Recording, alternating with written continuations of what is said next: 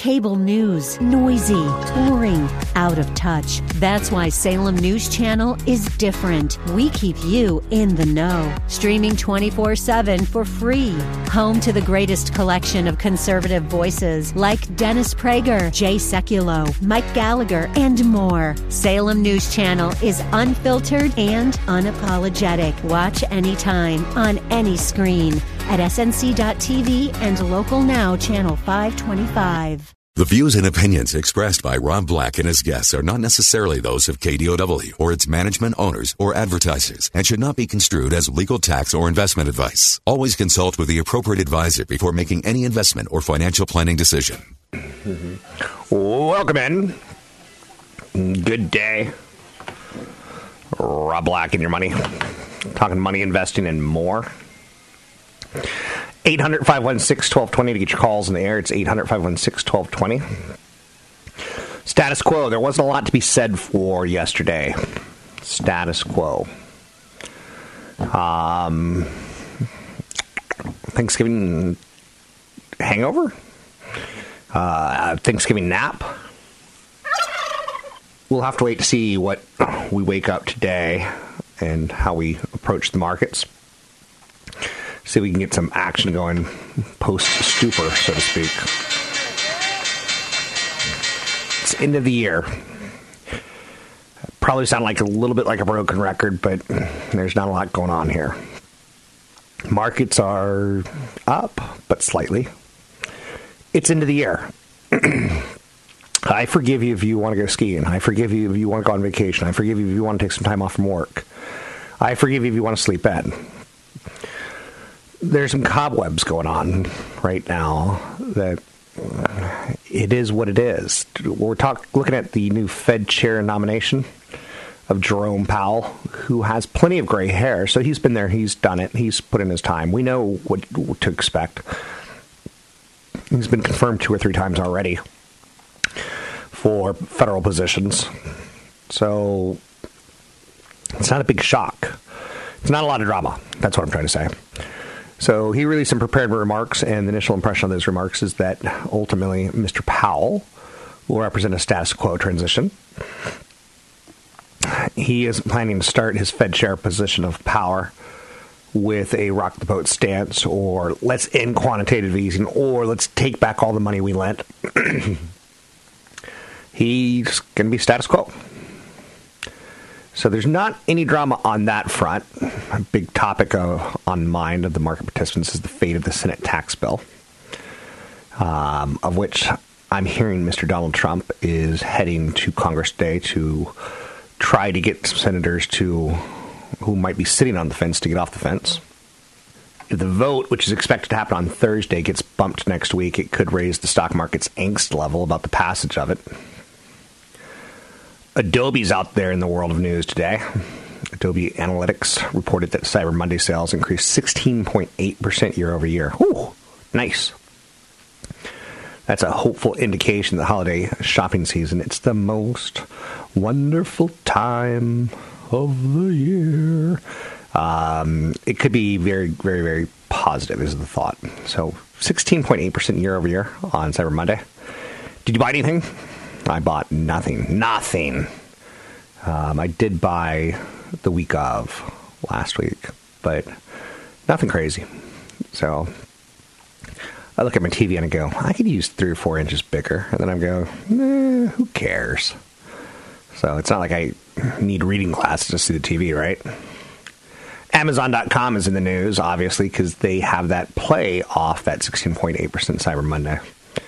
Amazon shares are up 6.2% in the last four trading sessions. Um, and they're higher today. Ultimately, Goldman Sachs has raised its price target on the stock to 100, uh, not 100, $1,450 from 1300 Buffalo Wild Wings in the news, and this is the, the, one of the headlines that kind of made me go, oh, that's kind of interesting. Uh, they're going to be acquired by Arby's Restaurant Group for approximately 2.9 billion or 157 dollars a share. That's a 33 percent premium from where they are now. Buffalo Wild Wings has had problems getting people to come into the restaurants recently. A lot going on there. Um, Applebee's, Buffalo Wild Wings. There's these kind of these restaurants that just are okay. Like if you're doing a road trip and it's the only thing there, it's better than a Subway. Um, and you're like, it's better than a Subway, but it's not much better than a Subway. And you're like, got it. Those restaurants are struggling right now to get the millennials to throw their money down. Retailers are upbeat today following reports of a good start to the holiday shopping season. That's out there and in the news. $6.6 billion spent on Cyber, uh, Cyber Monday, yeah. The Nintendo Switch was one of the top selling items. Um, Apple AirPods, Google Chromecast, Funko Pop Dolls all did well. I've had the Apple AirPods and I've had them for about a year now. Great product. Um, more devices like Google Chromecast and Roku, Samsung tablets, iPads, PlayStations, VR. I heard VR virtual reality systems hit a 1 million unit shipping threshold. Hottest toys of the shopping season are PJ Masks, Hatchimals. Oh, that just sounds bad, right? Funko Pop Dolls, LOL Surprise Dolls, and some right on cars. Elsewhere in the world of news, uh, home prices continue to climb in the United States. The S&P Core CoreLogic Shiller. I'm saying that wrong. Let me think about this. It's the S&P CoreLogic Case Shiller National Home Price Index. The way you say that. Up 6.2% in September. Um, crazy. Fastest annual rate increase since June 2014. Prices were lifted by low inventory of homes. We have a 3.8 month supply, as well as growing unemployment rate of 4.1%. And the average rate on a 30 year mortgage is still under 4%. Most economic indicators suggest that the home prices can see further gains. Um, home prices increased in all the cities tracked on the 20 city index, uh, which posted 6.2% year over year gain.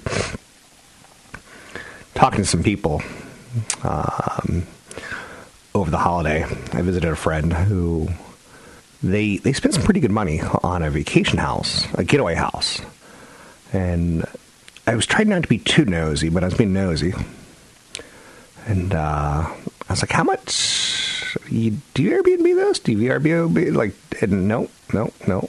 So it's just a getaway house. Yeah, yeah, yeah, yeah. And it's an hour away. It's an Aptos, and uh, easily a $2 billion home that they put at least $500,000 in renovations for a getaway house. I'm like, whoa, it's good living if you can get it, right? 800 516 1220 to get your calls on the air. Airbnb now lets you split a vacation home with your friends. So it can be awkward to ask friends for money. So Airbnb will say, "You want to get a home together with a group? You can all pay different separately if you want." Seventy-nine percent of American travelers have been on multiple group trips in the past five years.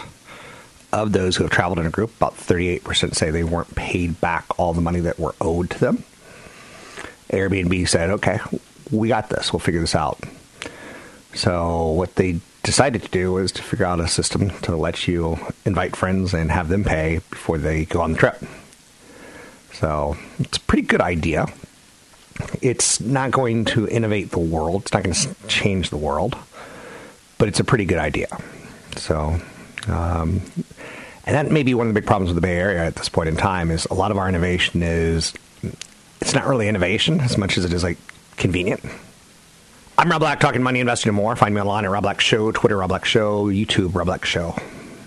Catch Rob Black and Rob Black and Your Money live on the Bay Area airwaves, weekday mornings from 7 to 9 on AM 1220 KDOW and streaming live on the KDOW radio app or KDOW.biz. And don't forget the weeknight replay at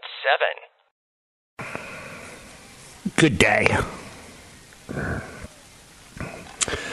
some random headlines out there today. Buffalo Wild Wings jumping 6% plus as it looks like the owner of Arby's, a company called Roark, agreed to acquire the stock for $157 a share in cash.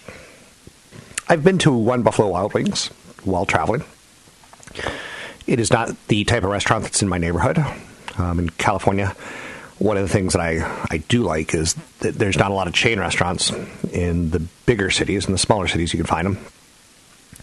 But lack of chain restaurants creates, in my opinion, some you know unique culinary decisions. Whereas Buffalo Wild Wings is been there, done that kind of thing. Yeah, they have the same menu across the country, and that works for them. That works for a lot of people, um, but they're being acquired. Emerson is up today after withdrawing its $225 per share bid for Rock- Rockwell Automation, citing the board's unwillingness to discuss a combination. So, Rockwell Automation back on the market, so to speak. Unilever is up today after it reaffirmed its full year sales and confirmed its progress on its 2020 program at its annual investor days. Annual investor days are fun to watch. Um, you get a good feel for how companies are doing a lot of insight, a lot of questions asked. So United Health Group is down today after its full year forecast came in below expectations. I like United Health Group. Um, if we're going to play America's getting older and America's getting fatter and America's getting more health care, I like United Health Group for sure. Amazon, and for instance, um, I'm putting off an annual physical.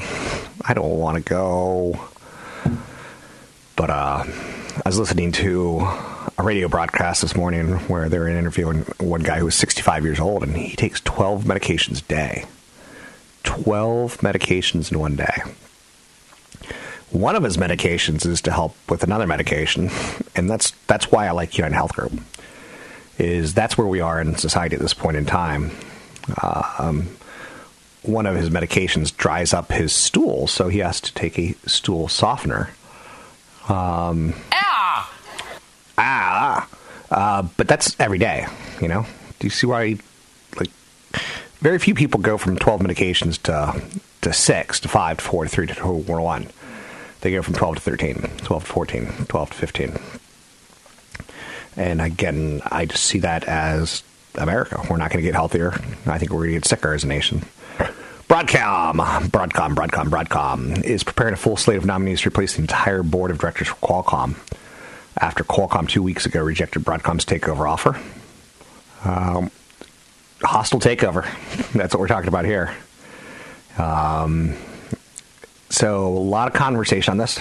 They're going after the entire board, they're going after a full slate of directors.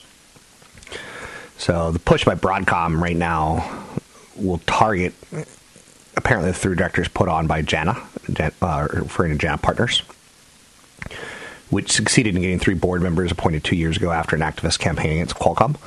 Qualcomm has a ton of value. And for the record, I own shares of Qualcomm. I bought it about three weeks ago.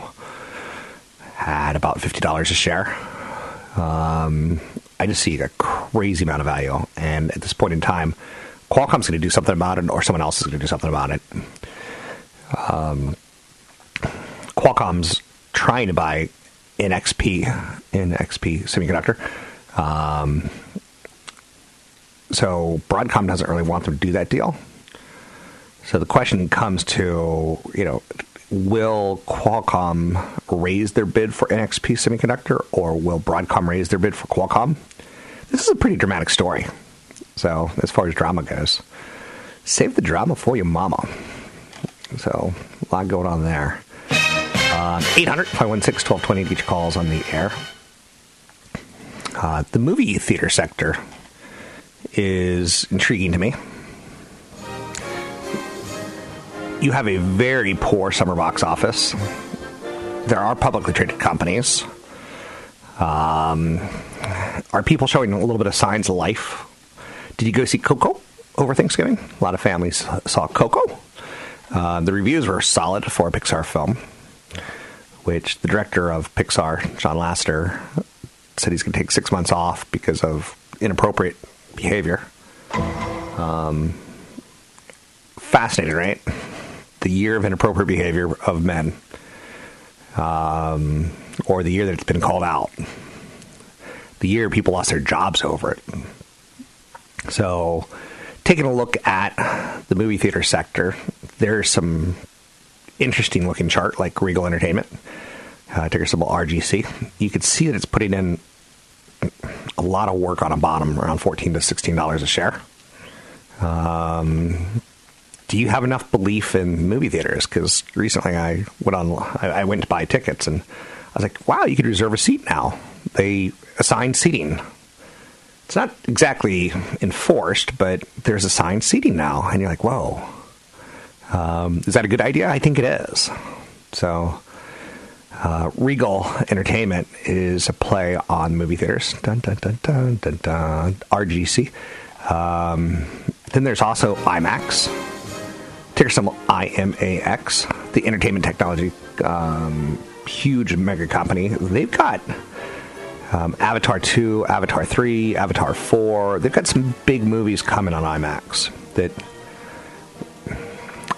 I don't have to see a movie in IMAX. I'm not that much of a movie buff. Are you? But they have a unique technology and a unique uh, way of selling it to the theaters. So take a look at IMAX, take a look at AMC Entertainment. You'll see that all three of these stocks have put in a lot of work trying to find a, a W shaped bottom, technically. That means it goes lower, it holds, it moves a little bit higher. It decides it can't move any higher, so it goes lower again, but it holds that same area where it fell before. i.e., it's not bringing in new sellers. People aren't saying, you know, I want out on top of everyone else. They're saying, eh, we're good at these price levels. So uh, take a look at the movie theater sector if you are so intrigued. Um, 800 516 1220 to get your calls on the air. You're going to hear a lot more in the next couple of months about smart funds. Um, what is a smart fund? Is it a good idea? Is it a bad idea? I would just be cautious with how you spend your money um, when it comes to investments and don't get too caught up in a pretty well marketed idea a smart fund. Who doesn't want a smart fund, right?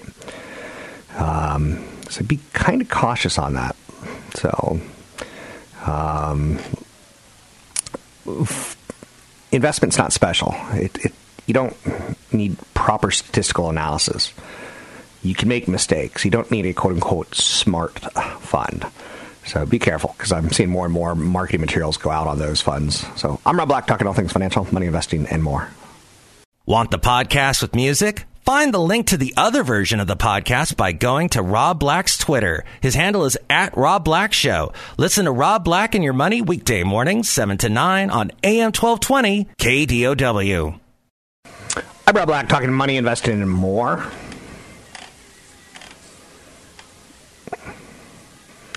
This segment usually is my favorite segment of the week. Patrick O'Hare from Briefing.com comes on. Missed him the last couple of weeks due to the holidays. How are you, Mr. O'Hare? Hey, Rob, I'm doing well, thank you. Good to be back with you. Uh, end of the year push. Are you ready for it? I think so. So um, I'm seeing that the Cyber Monday was the best ever. The retailers are seeming to do well. The economy is in good shape. People have jobs. Um, any thoughts on the, that idea? Well, yeah, I mean, we've seen certainly in you know recent GDP data that you know, the economy is doing okay. Uh, you're seeing a, um, a commensurate pickup with uh, between both consumer spending and and business spending, which uh, is nice to see because that's a combination that has been been lacking in these uh, quarters of you know subpar two percent growth. So we are seeing some improvement there, which is a good thing. Uh, the you know early reports as they relate to uh, early shopping in the holiday selling season have been upbeat. You're seeing some some pretty good size year over year growth, obviously online, and uh, you know that's probably to be expected. Though I don't know if that's an entirely surprise. It's just that you have uh, you know more people accustomed to using their smartphones uh, to make purchases online. They're feeling more secure in that effort, and they, they like the process because it's convenient. And certainly, um, retailers have instituted some pretty friendly return policies as well, which has helped facilitate the uh, the increased growth in online sales. So things seem to be going okay. And uh, you know, and layered against that, you you obviously have uh, the the tax reform plan trying to make its way through um, through Congress right now, and so there's an underlying expectation that some okay growth could turn into some pretty good growth if you get uh, the cut in the individual and corporate tax rates that this market thinks is coming. What's your instinct or what's your knowledge base tell you about the tax reform? Will it get done? Will it not? Uh, I think it will get done. Um, I'd, I'd be surprised though if it was a you know a, a, a straightforward you know pass the bill in the House, pass the bill in the Senate, reconcile the two without any problems. Um, I, you know I think that you're probably going to see a little bit of the sausage getting made here in, in the next several weeks. But I do feel that the GOP uh, recognizes that if they fail to deliver on this, they really set themselves up for a lot of um, defeats, I think, in those midterm elections in 2018. And so they're going to be cognizant of that, and they're going to want to, you know, have some type of plan that they can say has delivered for the uh, American taxpayer, the American voter, uh, so that they can uh, retain their uh, majority in, in both houses of Congress.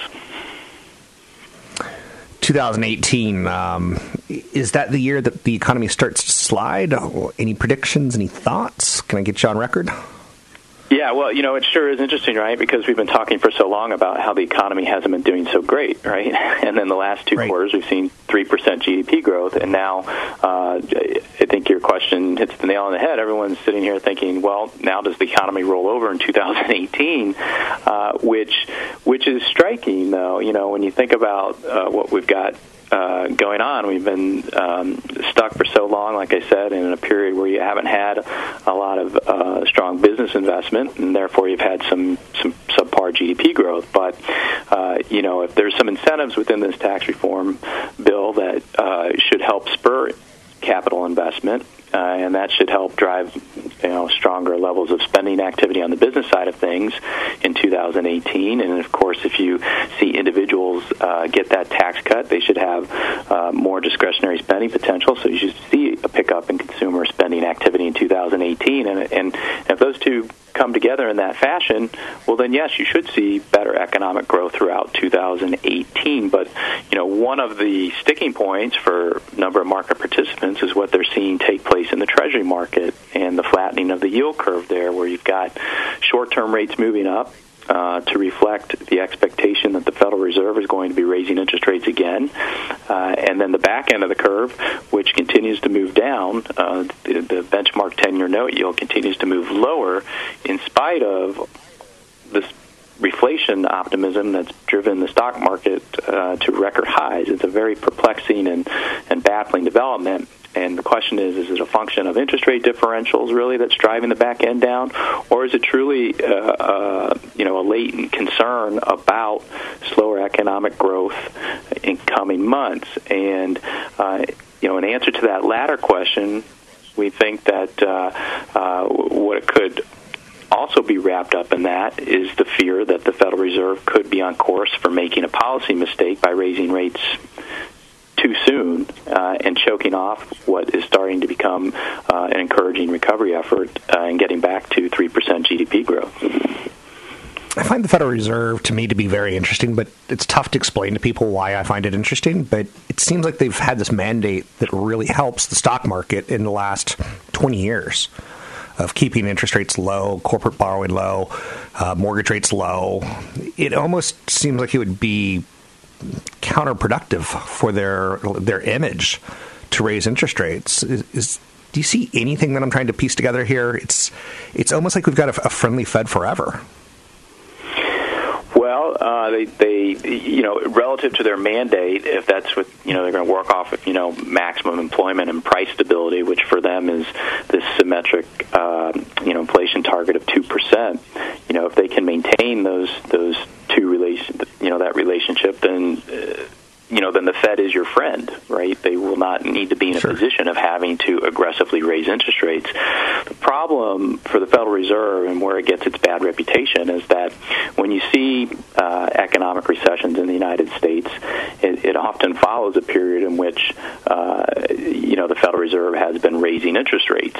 And the Federal Reserve does that uh, as it tries to address fulfilling that dual mandate from Congress to you know maintain price stability. And so, if you see inflation pick up uh, on a sustained basis well above that two percent target, you know the Fed will be more aggressive, and then you will likely see higher interest rates, which then leads to a slowdown in uh, borrowing activity uh, as well as spending activity, and uh, and then you could ultimately see um, you know, a recession, you know, on the other side of a Fed tightening cycle, and and uh, and that's part of the reason why, even though the Fed has certainly, you know, been a friend to this market uh, since 2009, of course, uh, it, it's starting to, you know, hit a lot of people's radar screen as, as a potential adversary in 2018 if it if it continues to stick to its uh, sense that it needs to be somewhat preemptive and and raise interest rates still, even though the Fed continues to see low inflation readings.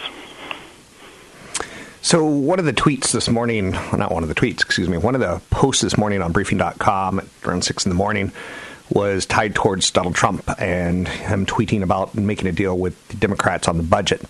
Uh, do we have anything to worry about with the budget? Um, I, I'm just trying. I'm, I'm trying to stay interested in the stock market right now. It's been such a good year, and it's moving towards the holidays. I'm trying to find things to fear.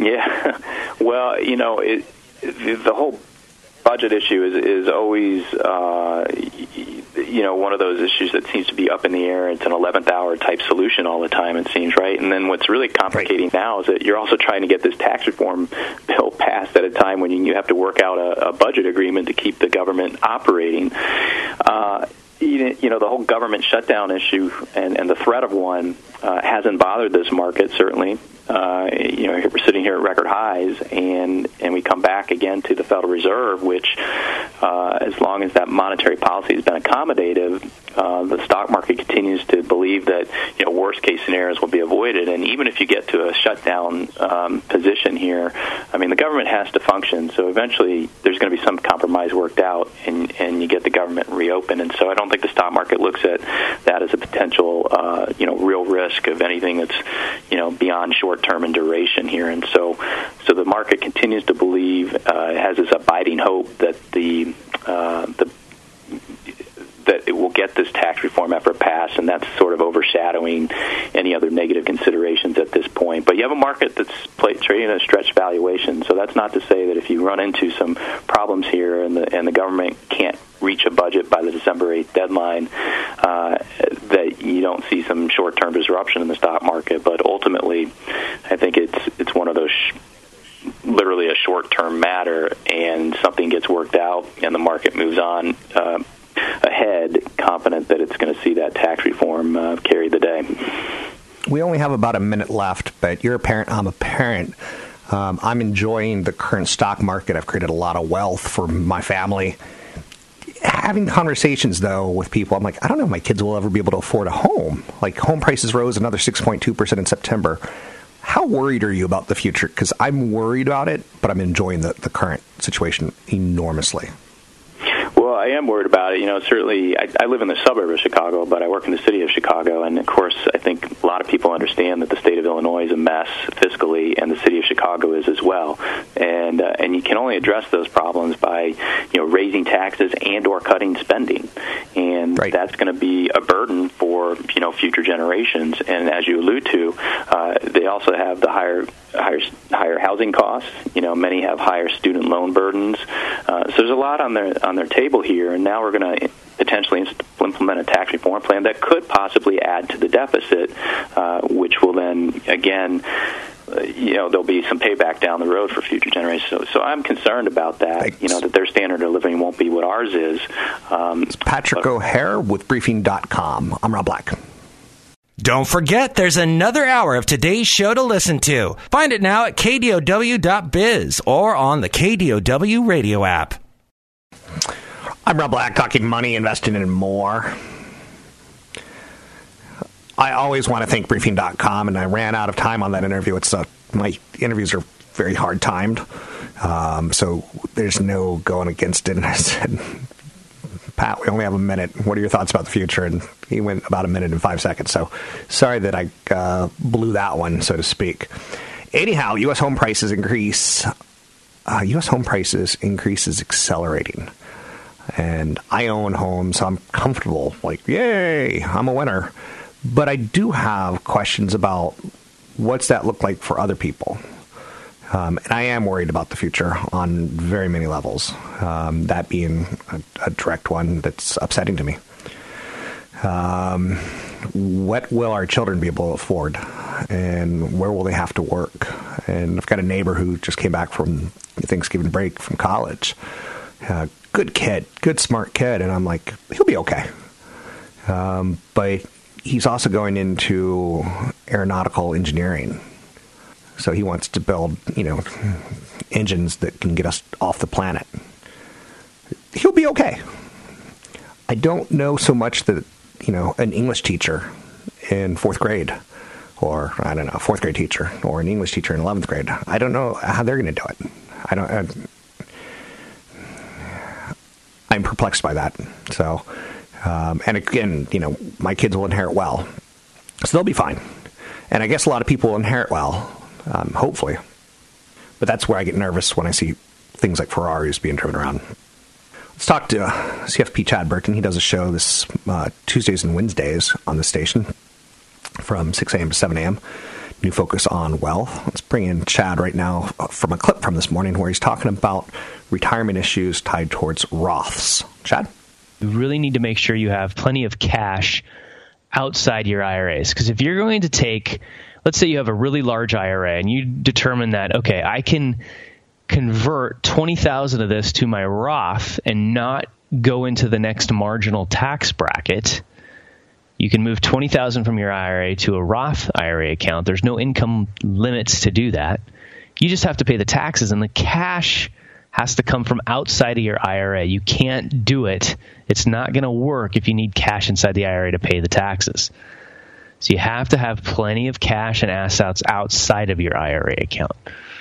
Now, again, why would you do this? Why would you convert IRA money to a Roth and pay taxes now? Why would you pay Uncle Sam early? Well, when you do your long term cash flow projections and your tax projections, you can see that you're always going to be at this tax bracket or potentially higher.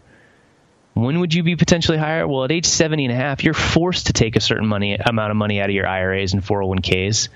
Even if you don't want to, you have to. And oftentimes, if people look forward on their tax return in retirement, they realize that, wow, that's going to increase my taxable income by quite a bit, especially in my 80s, and my taxes are going to go up. So, why not take some of that money out now pay taxes on it, and put it into an account that grows tax free for the rest of your life. And again, IRAs, 401ks, 403bs, those have required minimum distributions. We have to take some money out after age 70 and a half. Roth IRAs do not. You don't have to take a certain amount out each year. And what's great about it is it's nice to have diversification tax wise on your accounts. You have your taxable accounts you have your retirement accounts, which are typically have not been taxed, and then you have your tax free accounts. And you go through your life in retirement, and there's periods where you need large lump sums for things like remodeling your home, home maintenance, buying a new car, which you tend to need to do every 10 years at least, if not more. And when you have to do that out of an IRA, you have to take so much money out in order to pay the taxes and have enough left over to to do your project or buy your car, that it's nice to have a Roth IRA where you can realize that if you need some sort of a major lump sum for an issue, you have an account that you can do that tax free out of. But it's also the best asset that you can give a child or a grandchild. Let's say you want to target your grandkids for a gift. If you name your grandkid as the beneficiary on your Roth IRA, they can roll it into an inherited Roth IRA when you die and continue tax free growth and income over their lifetime. That's a great asset because you can give them a tax free asset that you can say, okay, need to pull a lump sum to go to college? Go for it.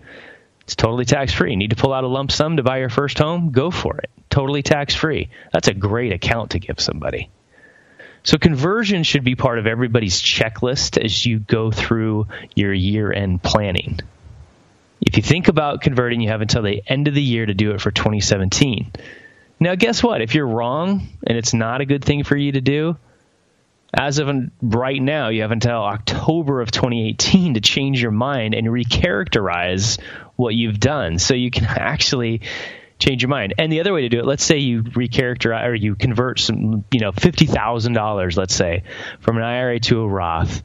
You convert it now, and then all of a sudden, mid year, your the stock market tanks like it did in 08 and 09 and it's worth way less than that, you can recharacterize that, change your mind, get rid of the tax bill, and then redo it at a much lower stock market rate. Now, I will say that under the proposed tax changes, they've talked about pulling that recharacterization, recharacterization ability out of the tax plan. Um, so keep an eye on that. The other thing that I'll do is that let's say you have an IRA and you've got half in stocks, half in bonds, and you're converting a portion of it. Keep them in separate accounts. Convert to, convert to multiple accounts. Take your stock conversion into one Roth account, take your bond conversion into another. That way, if one or the other does poorly, you can just recharacterize that account that's done poorly before October of next year.